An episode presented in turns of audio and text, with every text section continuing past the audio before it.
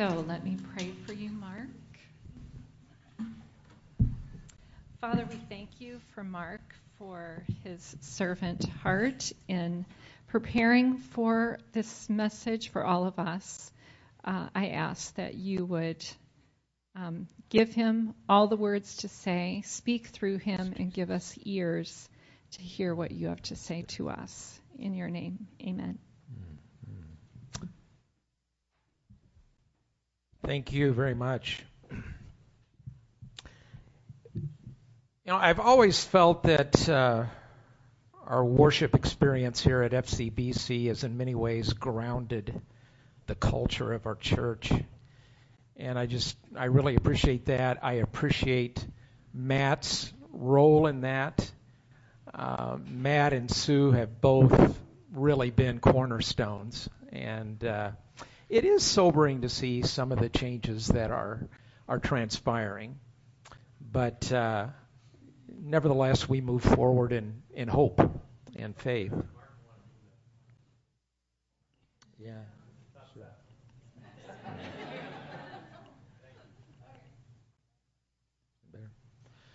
So, um, some of you who are uh, familiar with my background are aware that I'm originally from Oklahoma. And uh, we actually moved out of this state quite early in my life. My dad worked for Southwestern Bell Telephone Company. So we were actually transferred around quite a lot uh, through the, the central Midwest. And I actually spent most of my childhood in Kansas. But the rest of our extended family, actually on both sides of the family, remained down in Oklahoma. We were really the only branch that, that ultimately moved out of the state.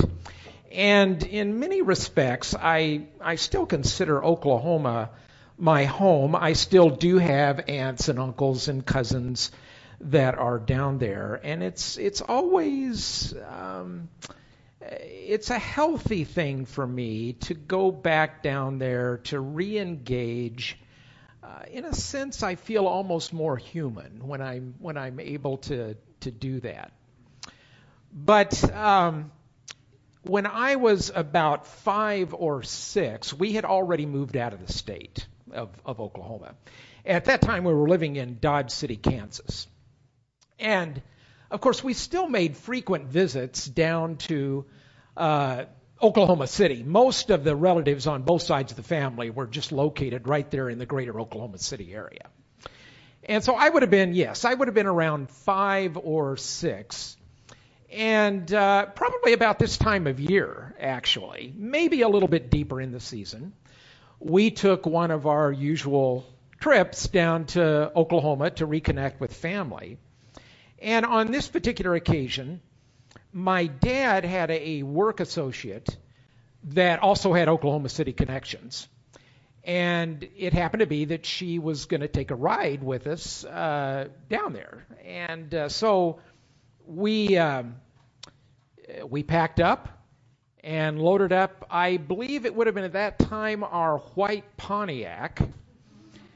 And uh, got on I 35 and made a beeline down to, to Oklahoma City. So mom and dad were in the front car. Uh, this, uh, my dad's associate, this, this woman, myself, and my sister Becky were in the back seat. Somehow I want to say, you got to keep in mind, these are the memories of a five or six year old kid. Um, I want to remember this woman as being somewhat older, older than, older than my parents. So, of course, um, I'm very excited and energized about the prospect of, of going down there. And through the course of the trip down, I must have been more or less just kind of bouncing around the interior of, uh, of the car, interjecting, not really paying attention to others' conversations. And I suppose thinking back in retrospect, I think the issue at stake was that I was just simply oblivious to this other woman's presence in the car. So, about a week later, perhaps, after returning from the trip, Dad comes home and he presents me with, he says, Mark, you know, I've got something for you here. Got a little, got a little present for you. And uh, so it was, it was a thin, hardback little book, as I remember, kind of an aquamarine color, and it was entitled "Manners Can Be Fun."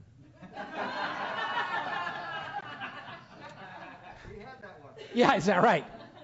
And as, as I recall, it, it's probably, I, I kind of, before, uh, in the process of preparing for this, I thought about, well, maybe that's, that's packed away somewhere. So it, it might have been an interesting show and tell.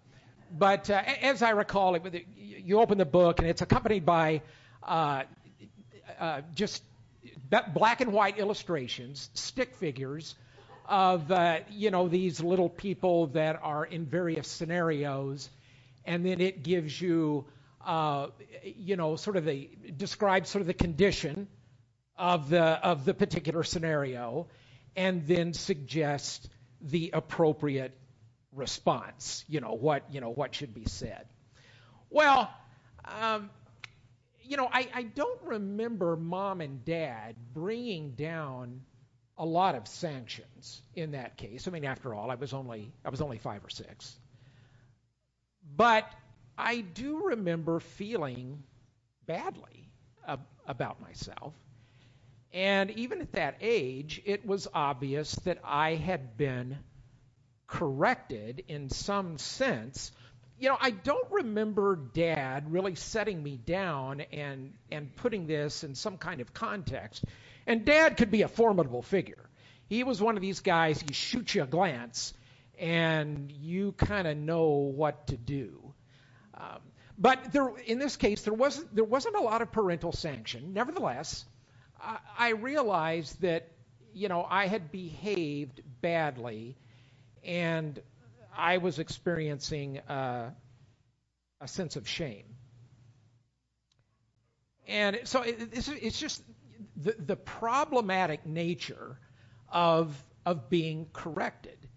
Uh, typically, you know, this is not well received. Uh, it's a threat to our personal security anytime that, that we are corrected. Um, and so, in, in thinking about this, and I suppose I'm thinking about it primarily in negative terms in this case, uh, it seems to me that there are two basic reactions to, you know, to being corrected. There's this self-recrimination, you know, this, this sense of guilt and shame, or there is the reverse of that. There, there is, you can assume this accusatory stance. It's the other person that's at fault. So, uh, you know, what kinds of things might we be saying about ourselves when we experience correction? What would that internal narrative be telling us at the point at which we are being corrected? What kinds of things, perhaps, are we saying to ourselves? Anyone? Yeah, yeah, yeah. I'm, I, you know, I'm a bad person. There must be something wrong with me yeah, I'm I, I'm guilty. I've I've I've done so, something has transpired, and I'm responsible for it.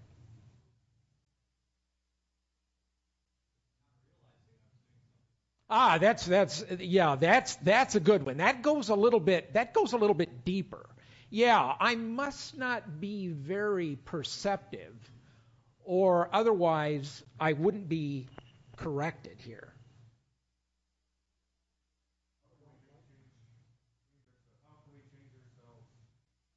Well, and that that would be more positive, right? Yeah. So, you know, what what can I do to make myself better?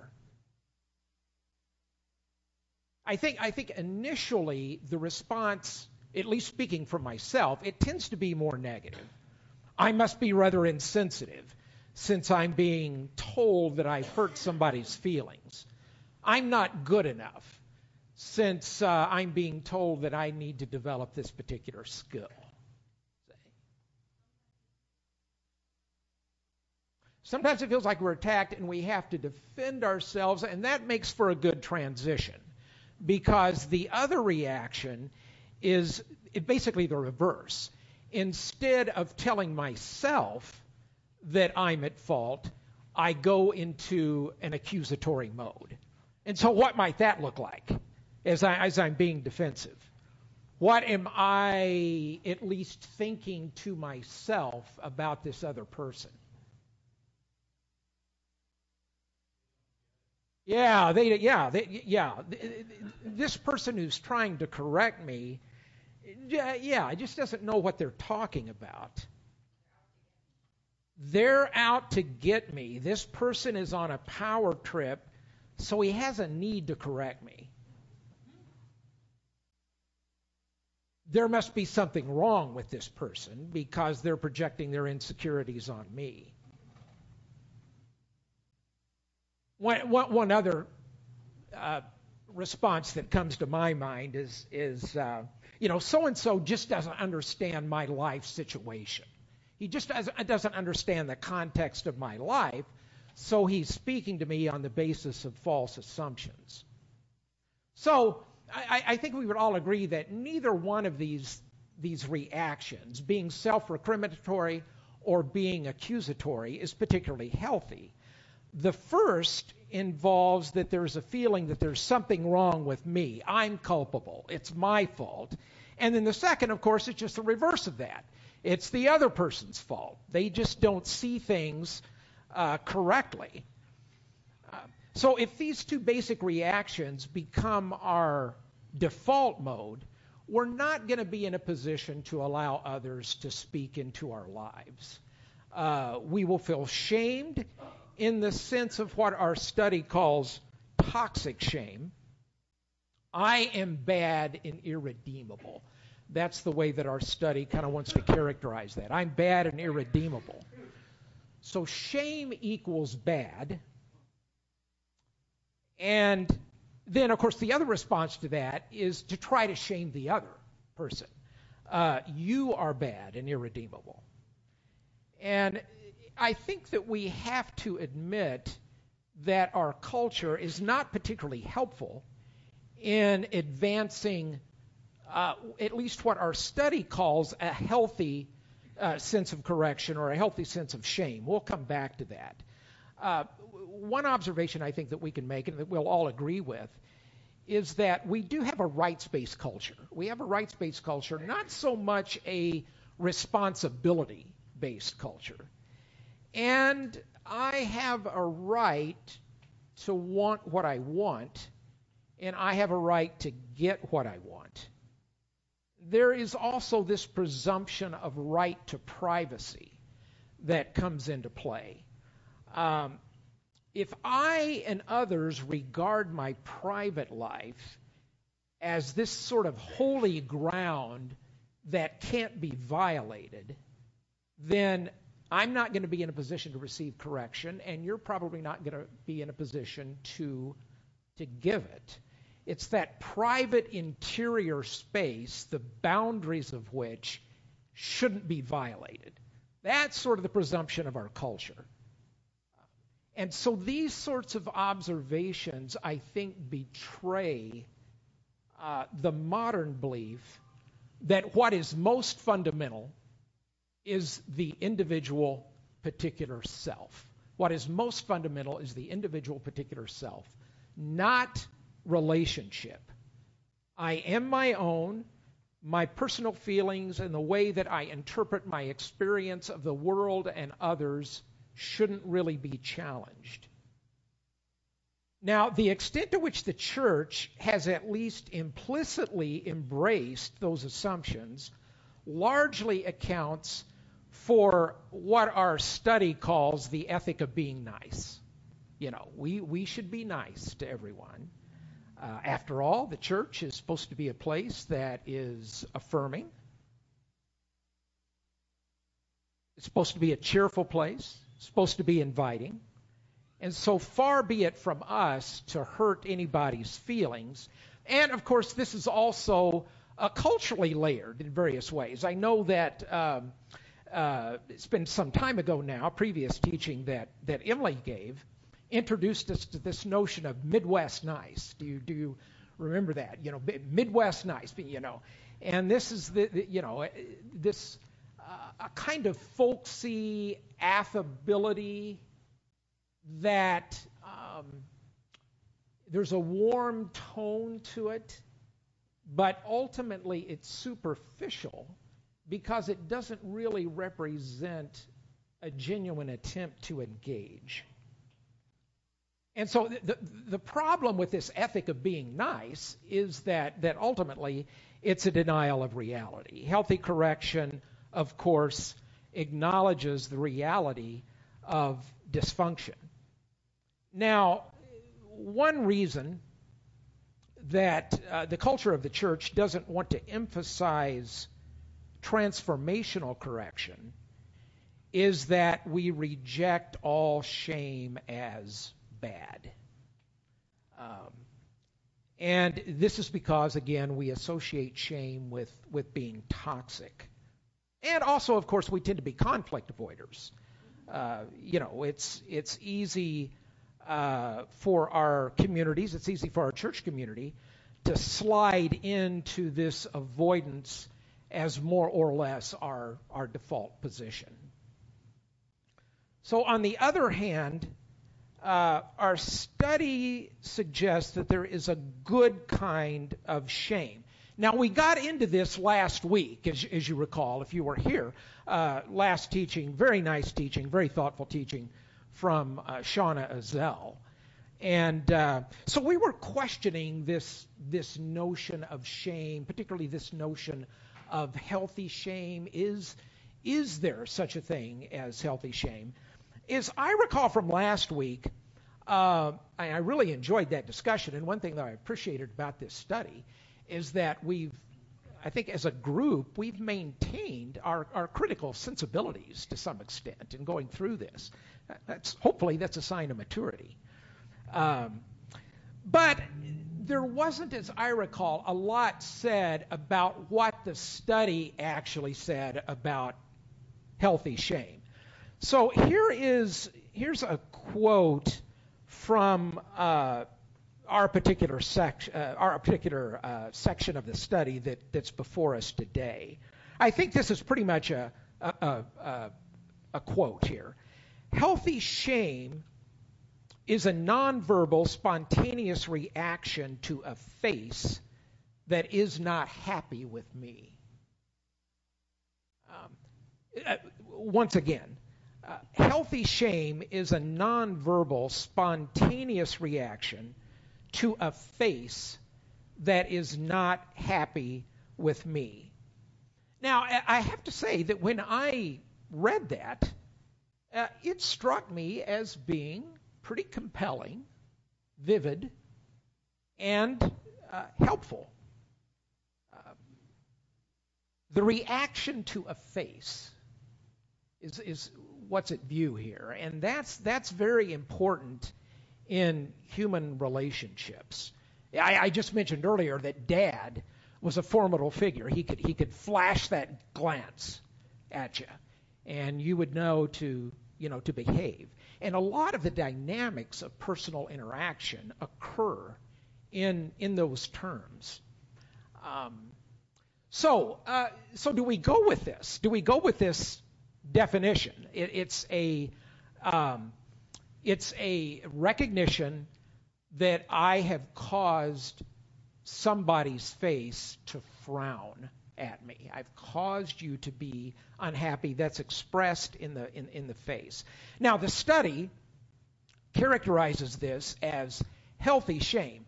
When I read the quote, it it struck me and I found it more helpful, perhaps, and we're doing a little bit of tweaking here.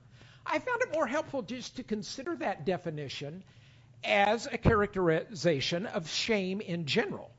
That's just that's just what shame is. Um, the spontaneous reaction to a face that is unhappy with me. And whether that is toxic or whether that is healthy will depend, of course, on the relational context in which that occurs. So, does that make sense? Is, is, is, is that helpful? So it, it just seems to me that Wilder the, uh, uh, has, has hit upon a general definition of what shame is. The, this, this making a face unhappy. And then the question is whether that is going to be help, ultimately helpful or whether that's going to be ultimately toxic is going to fall back then upon the relational context.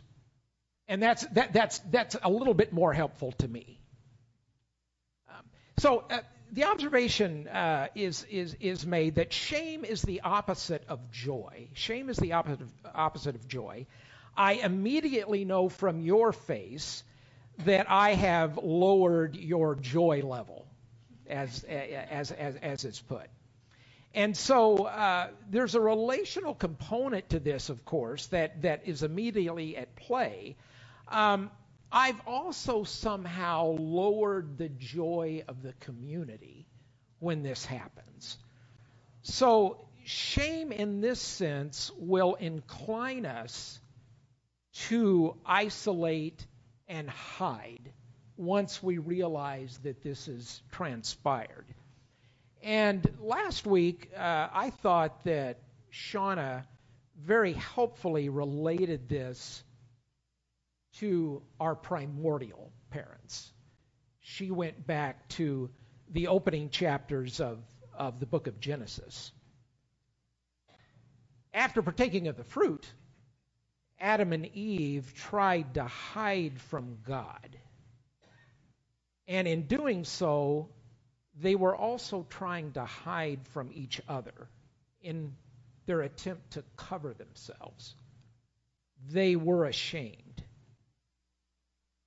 there really is,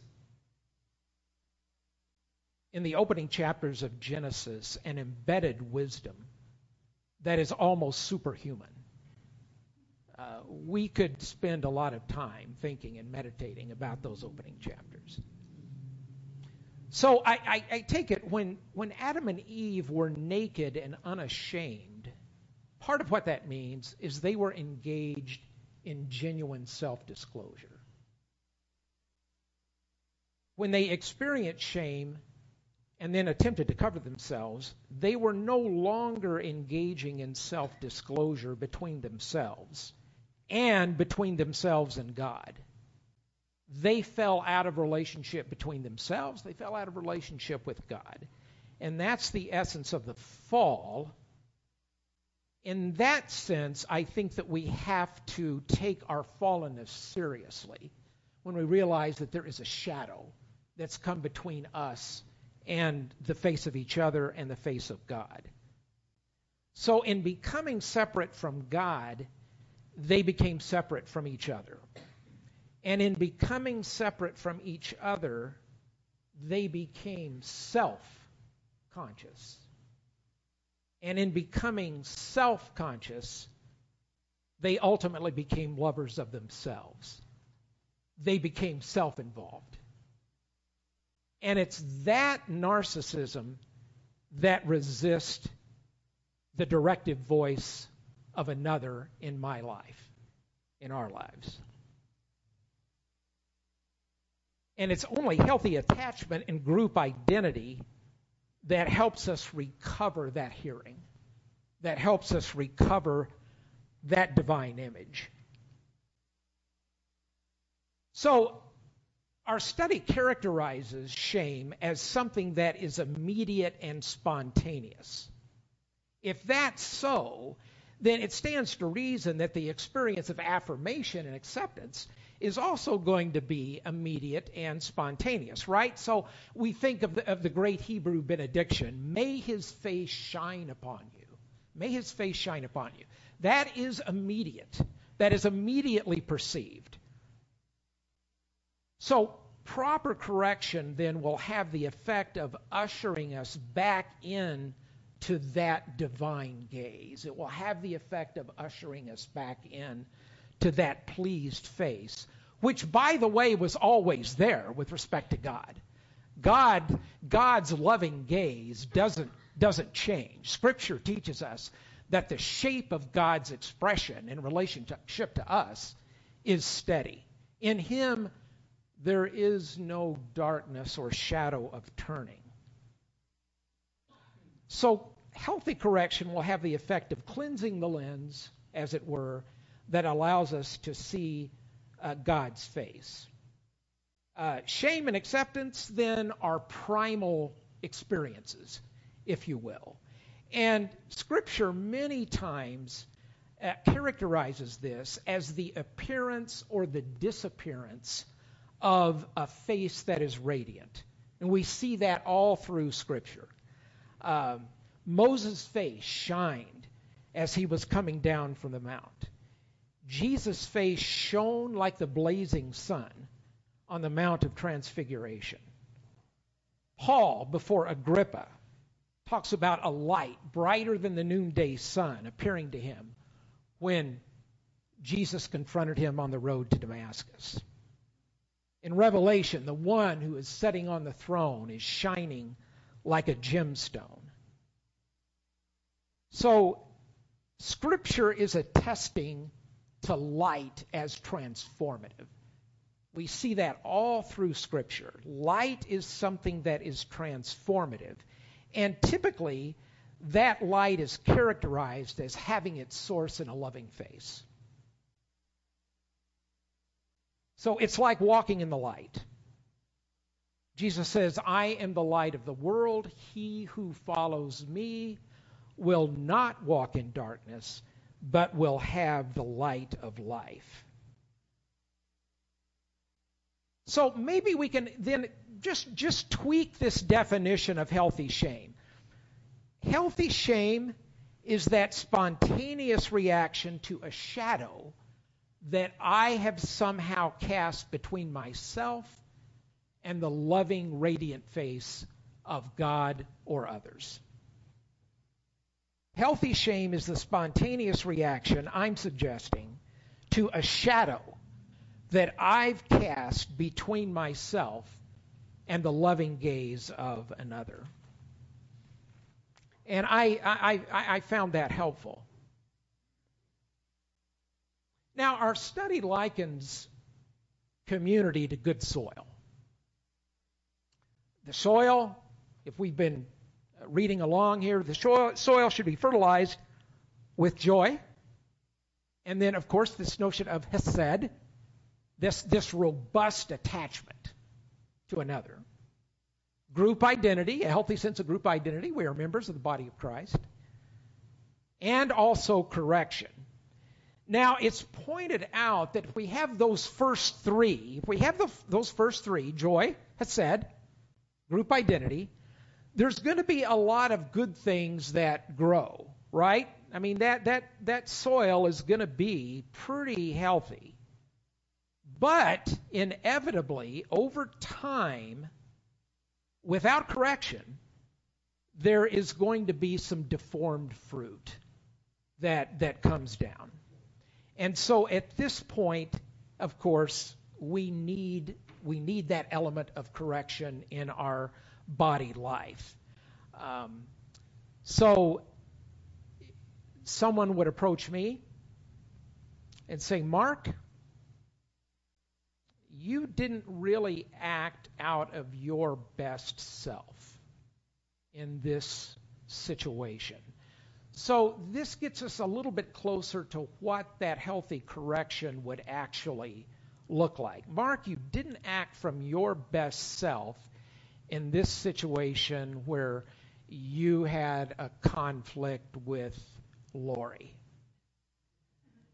And so Mark, I want you, I, I want to invite you to consider what you know we as a church would have done in that situation. So, so healthy correction, there's an affirmative component to that. Mark, you didn't act out of your best self. So my worth is being acknowledged. And yet there is a certain specificity, of course, in in, in this. You didn't act out of your best self in the way that you reacted to Lori in, in, in this situation.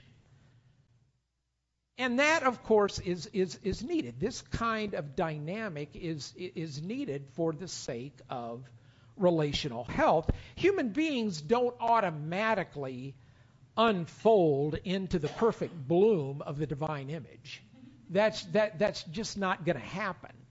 Uh, uh, the realization of the divine image in our lives will take place, of course, in the context of relationship. We, that's the realization of the divine image in our lives will always take place in the context of relationship because why? Why? Why is that?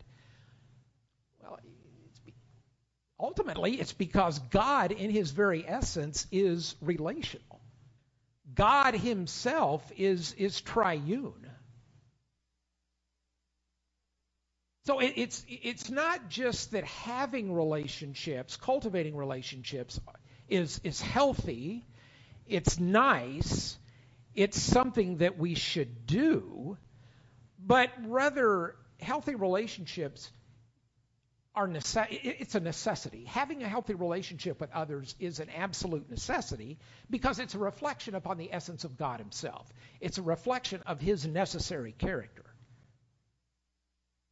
So, so healthy correction will be a necessary part of, of character transformation. So, from this perspective, then, correction is much more than just addressing particular problems as they happen to come up, right? Um, healthy correction is much more than just providing a fix, just getting something fixed. Persons are not mechanisms that need fixing. Persons bear that fractured image that need restoration to wholeness. So, persons are not mechanisms that require fixing. Persons bear that fractured image that requires restoration to wholeness. You know, after all, when a mechanism or device is fixed, it returns to its default position, right? That's to say, it remains essentially unchanged. Um, but healthy correction creates a space where mutual transformation is possible by hearing and responding to the voice of the other. Both corrector and correctee benefit. And of course, each can switch positions, right? Uh, the one who happens to be doing the correcting at the moment needs to realize that the one who he is correcting might ultimately correct him. So correction, and I think this is this is right as our study presents it. Correction is something that is mutual and I think primarily horizontal. In a healthy church, irons sharpen, iron sharpens iron. So correction is not just vertical. It's not just hierarchical. Perhaps it's not even primarily that. It's, it's, I think it's more horizontal. It's mutual. It's not a matter of being top down, if you will. So this, this openness to heeding the voice of the other is important because if I can't receive your voice, then how am I going to receive the voice of, of God? We are, after all, embodied bearers of the divine image. We are earthen vessels which enjoy the presence of God.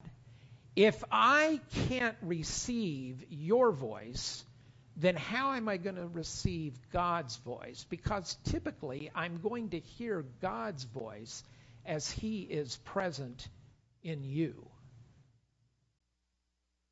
I mean, I, I just reflecting on my own experience, um, I don't think I've ever had the occasion to hear God's voice as this disembodied directive, an audible voice that just kind of appears out of nowhere. I mean, it would be nice.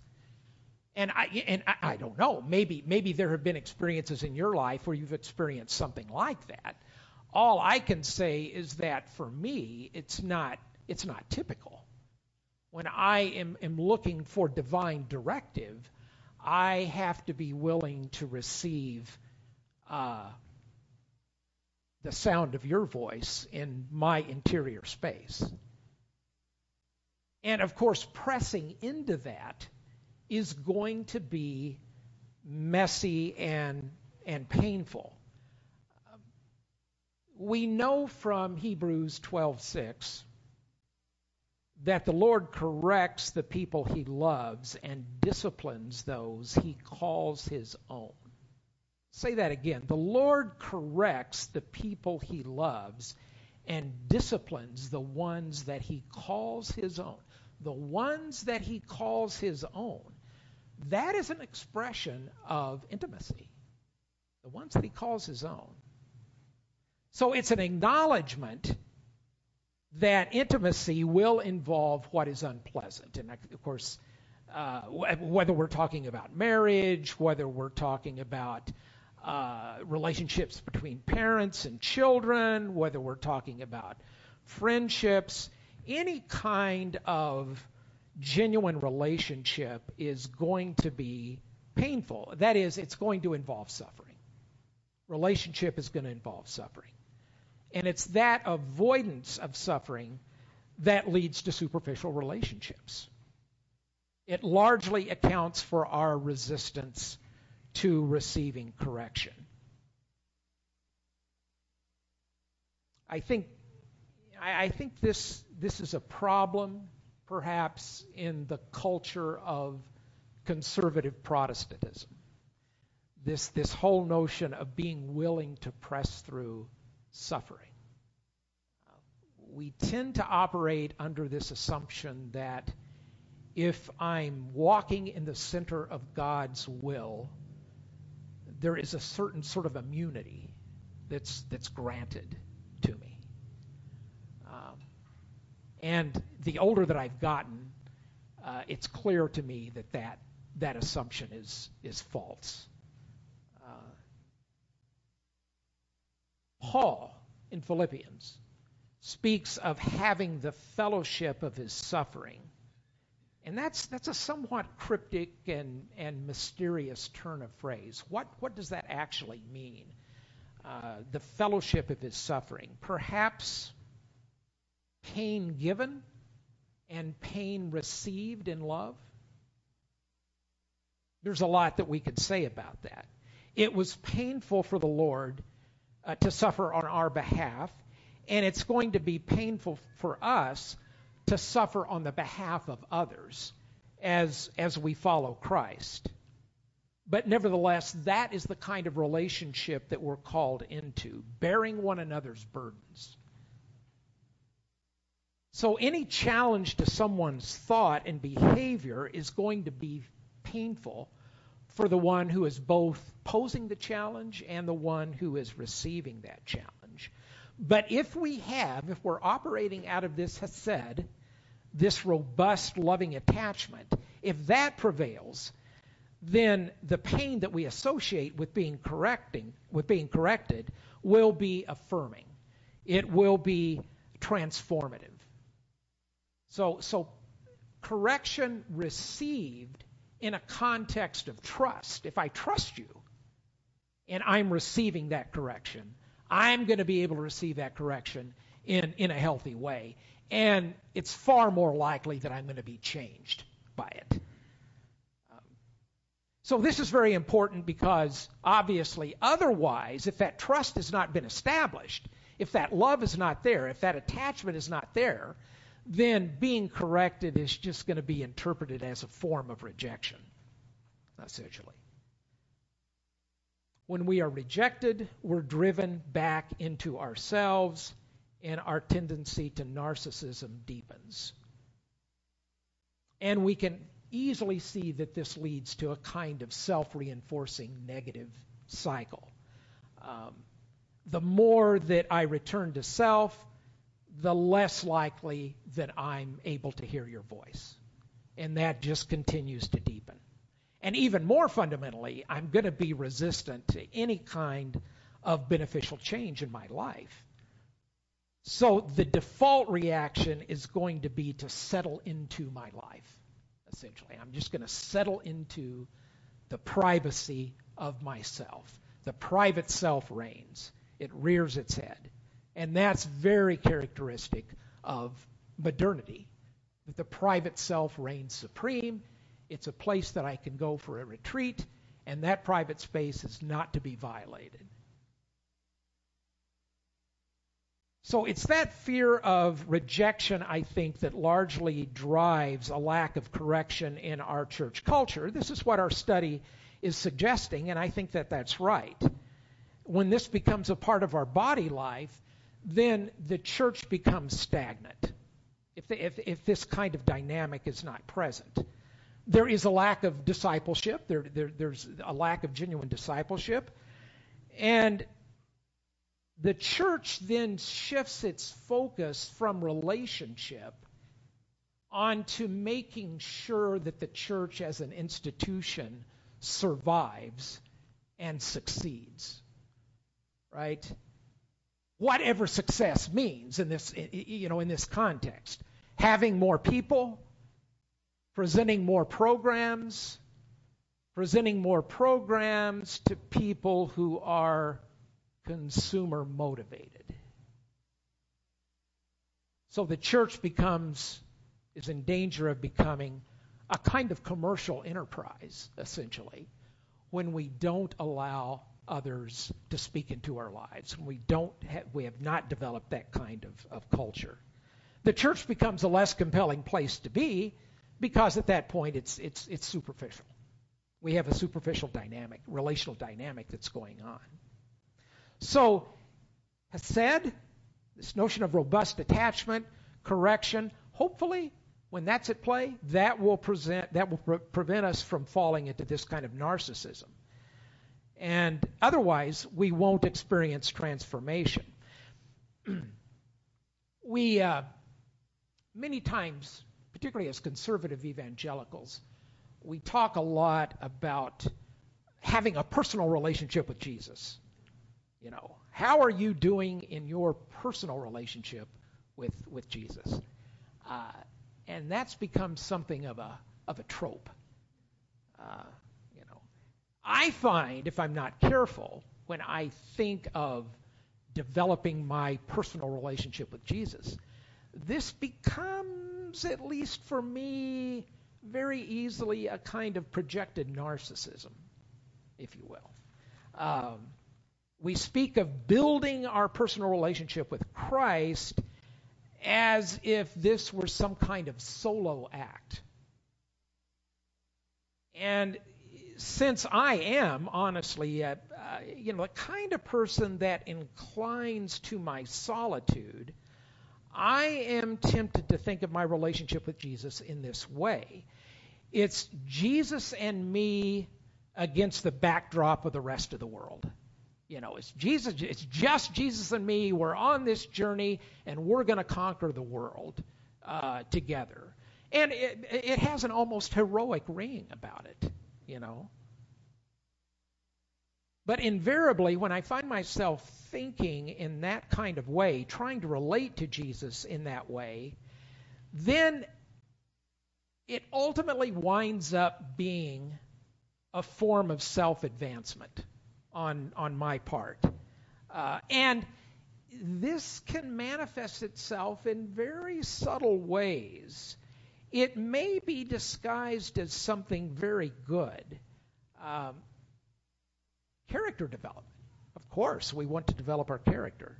Becoming a better person. I want to become a better person. And here we see the subtlety of this self interest that comes into play. The question is I should want to advance my character. I should want to be a better person. But for the sake of whom? For the sake of whom? For the sake of myself? So ideally, I should want to be a better person, but I should want to be a better person because this allows me to better relate to other persons. So it's not about just being a better person that has the effect of others admiring me for who I am in and of myself. As if I were this properly proportioned statue that other people admire. See, at that point, I'm entertaining an ideal of myself that ultimately becomes an idol. And that's why we need the directive voices of others in our lives. There will always be a necessary relational dimension to, to character development. Um, building a better relationship with Jesus is about allowing Him to draw me into His own life, and in doing so, He will draw me more deeply into the lives of the others in whom He is present. And that, I think, primarily is the way that we encounter Jesus. We encounter him as present in one another. And without a community in which that kind of suggestion, heeding the voice of the other, is present, then our relationship with Jesus and with, with each other really does become an exercise in narcissism, I think. Our relationships become shallow. Jesus, in effect, becomes the prime contractor in a construction project that's designed to give me a self that I want. To cut to the chase, Jesus becomes a means to my end. So, what I mean, it, it's nice to think of, of Jesus as my best buddy. You know, we, we, we sometimes, you know, Jesus is my best buddy. Uh, we're best friends. He's my numero uno. Um, I think these kinds of expressions can sometimes be a bit too chummy for our own good. Uh, Jesus would certainly be willing and eager to sit down and have a beer with us. And and particularly up here in, in the brew state of of Wisconsin, particularly here in Madison, where we do the brew as few do. Uh,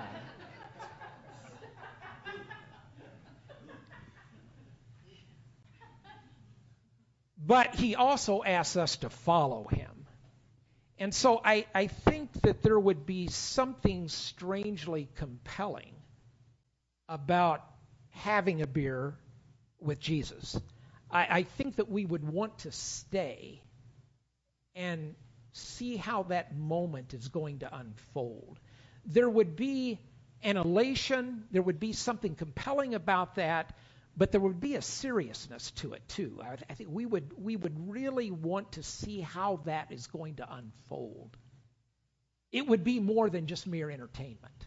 And I think sometimes we're inclined to think of relationships as entertainment. We just go out with somebody and have a good time. So I think a context in which accountability is present, it's that's going to lay the foundation for taking our relationship seriously and certainly taking our discipleship with Christ seriously. And it's certainly going to prevent us from thinking about our discipleship as a mechanism of success. When we allow others to speak into our lives in a directive way, we have a foundation for growing together. We grow together. And that's the only way that we can grow, ultimately. We have to grow together because personal growth is essentially relationally driven. So I think it, when, this, when this is happening, as it should, there develops within the body of Christ a kind of convergence of purpose and a depth of conviction in which we can recover that divine image in ourselves as we recover that divine image and we see that divine image displayed in one another. We recover the divine image as we recover our relationships with one another in whom that image is present. And then we go on then to project that image uh, among ourselves in the body, and then hopefully into uh, the community at large. And I hope that um, you know, as we go forward as a church, we can do that, and there will be a way in which we can we can we can meaningfully do that, despite the uncertainties that lay before us as a as a body. Um, the recovery of that image drives us and still offers hope to us as as we go forward in this rather uncertain season, I think, which we find challenging. Um, not only as a body, but I think many of us, just as individuals, we're getting older, and it's it's sobering to see the the changes that have transpired. So thank you. I, would somebody want to pray for us? Um, uh, Eric, you are a powerful prayer and intercessor. I know you've been doing some intercession uh, this last week, and maybe you could close us out. Oh, I, I'm sorry.